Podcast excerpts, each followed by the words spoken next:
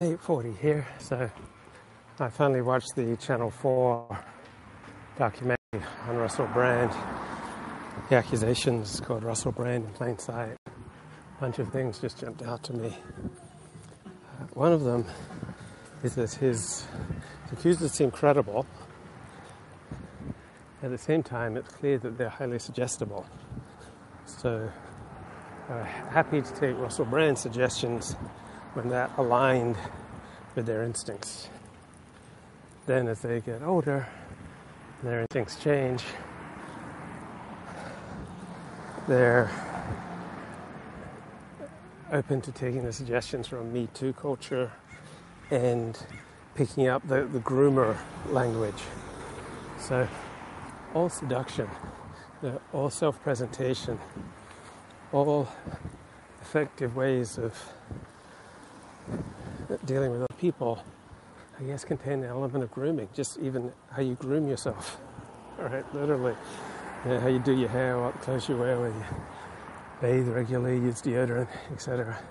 You do that with the intent of having an effect on other people, in addition to yourself. But the, the women, documentary, they do pick up on the, the Me Too language. They talk about power imbalance. They talk about wanting to change the age of consent. So it should not be okay for a 30 year old man to have sex with a 16 year old girl. But when the girl was 16, she was all down for it. So you don't hear almost any taking responsibility for their choices by the, the women. Right? So they would ignore all the good advice they received when it contradicted what they wanted to do but they don't take any responsibility. So if that was my daughter, right, and she made these sort of accusations against Russell Brand, right, I would primarily be upset with my daughter. I wouldn't necessarily express it to her depending on the circumstance and the nature of my relationship with her. But if I were a father of one of these women, I would be primarily upset with my daughter for placing herself in this position. Uh, the other thing that stands out for me is that none of these accusations that are listed in the Channel 4 documentary uh, seem likely to stand up in a court of law against Russell Brand. So I don't believe that Russell Brand is going to be charged for any of the accusations in this documentary. Now, there may be other behavior out there for which he might be charged, but nothing in this documentary is going to get Russell Brand charged, let alone convicted of rape. Uh, almost all of these sexual interactions, unwanted sexual interactions described in the documentary, seem much more like unwanted sex than rape. I mean, these are all women who are engaged, you know, in a sexual relationship with Russell Brand. And then, over time, you know, he wanted to do different things. Uh, one woman had sex with Russell Brand, she met through a 12 step program. Then she went to work for him. And she even may have assisted in you know, finding other women for him. Right? She facilitated his shagging of other women. And that's very different from the word rape, which prior to the 1990s, I always connoted you know, a stranger you know, with a weapon, know, physically forcing you to do something you don't want to do. And having unwanted sex, unwanted types of sex with someone you're already engaged in a sexual relationship with seems to be of a completely different character, much less severe. So I'm not speaking from legal knowledge here, but that's just my impression. Like whenever you get into a relationship with anyone, like let's say you've got a boss, or a synagogue, or a rabbi, or a neighbor, or someone you're dating, and you start to form a relationship with that person, you become more, more vulnerable to that person, depending on how badly you want to sustain that relationship. And how weak your own sense of self and your own sense of propriety. So these seemed like generally weak women who were you know, easily tempted and seduced by Russell Brand and uh, didn't have a strong sense of themselves.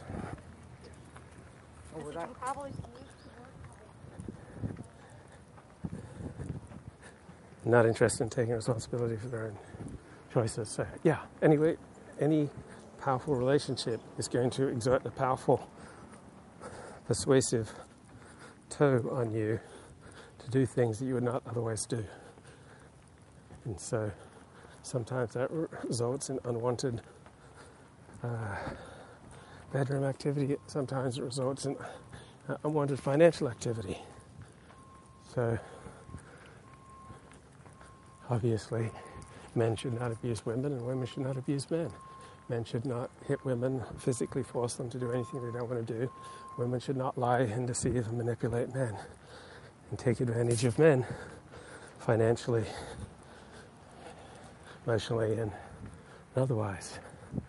So, to get into a relationship that has a powerful pull on you, right, that strips you of your normal defenses and reveals who you really are, because who we are in love is who we really are. Strips away you know, basic defenses. And then reveals if we lack the ability to stand our own two feet, have a clear sense of right and wrong, uh, clear sense of our own boundaries, if we don't respect ourselves, how do we expect other people to respect us? So you get the sense from many of the women accusing Russell Brand that they didn't have much self regard, self respect for themselves. And so predators can pick out women who are vulnerable. It's like, you know, lions usually don't chase the healthiest zebra, right? They, they attack other animals who are away from the center of the herd and who are sick or old or young or weak.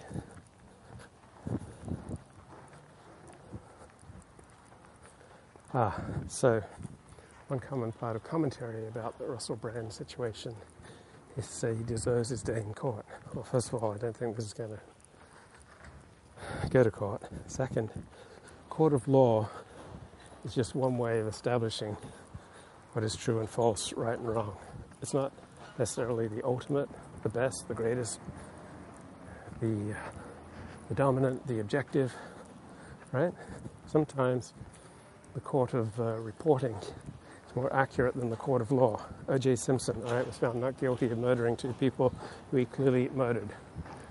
If you'd followed the journalistic reports about what O.J. Simpson did, right, you'd know that he was a double murderer and that he was declared not guilty by the court doesn't uh, doesn't change that fact.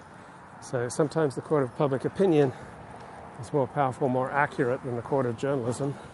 Sometimes the court of law is more accurate, more conclusive than the court of reporting, the court of public opinion. But it's not like there's one court that we should just pay obeisance to above and beyond all others.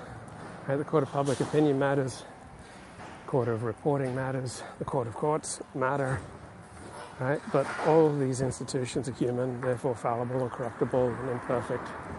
And it's not like uh, court of law is just head and tails, you know, always superior, always the way to adjudicate.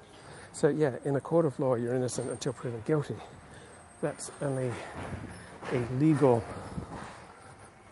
doctrine, right? It doesn't mean that we have to accord these people that same presumption of innocence in our daily interactions with them or in how we talk about them. I believe that Russell Brand is guilty of almost all the things that he's accused of in this Channel 4 documentary. Morally guilty. I, think the, the journalism, the reporting seem pretty rock solid.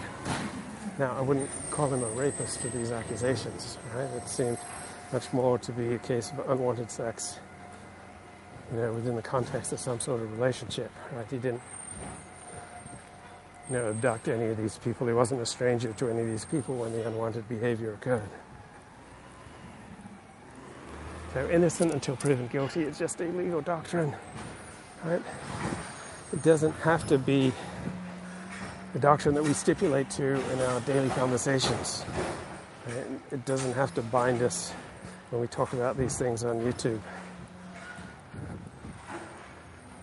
Um, another striking thing is that uh, you know, Russell Brand wrote probably you know, just as bad, if not worse, things about himself in his books, such as his Booky Wook, as any of these women have accused him of in this Channel 4 documentary.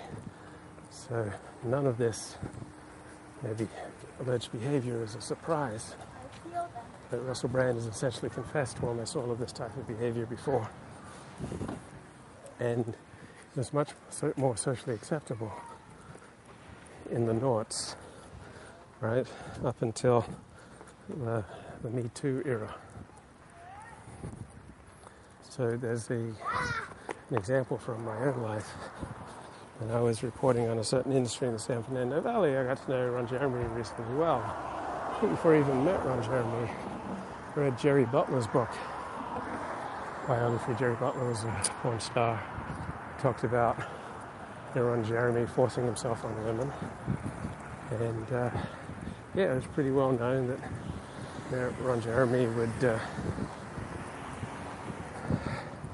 you know, without solicitation, uh, try to get as much from women as he could. And yet, I didn't pursue that story of Ron Jeremy as a rapist. Number one, because nobody told me Ron Jeremy was a rapist, right? Ginger Lynn the first one to break the story publicly after Jerry Butler's book came out, published by Prometheus around 1994. And Ginger Lynn went public with these accusations around 2007, and more and more women piled in. Yeah, I absolutely believe that Ron Jeremy is a rapist. But Ron Jeremy was operating in plain sight. We, you know, we all saw the liberties that he would take, and often the women would like squeal and you know, it wasn't didn't sure didn't look like sexual assault. What, what, I would see, he was just in part living up to a role, and I see that the same thing with Russell Brand. He was living up to a role, like he felt obliged to love, live up to his role as you know the shagger of the year. That he was named three years running by the Sun newspaper in London, the shagger of the year. So when women would come to interview him or he'd be on TV, oh, compelled to put on this you know, ultra performance. And you saw the same thing with Ron Jeremy. And so people often develop, you know, kind of a caricature of themselves. It starts off as a form of release. That way they can act out beyond know, normal propriety, beyond normal strangulating in the middle class bourgeois precepts of morality. And it's so freeing initially. And you get to you know, live this persona. Right? It's like the perils of the of the new media created personality. And then becomes a prison. And you start getting locked in and feeling like you have to perform in this you know, ultra Lothario manner. And uh, Russell Brand, you know, publicly admits sex addict, and uh, he has gotten treatment, and he does seem to have a substantial level of recovery. I mean, he's married, he's got daughters. He seems to have vastly improved his life.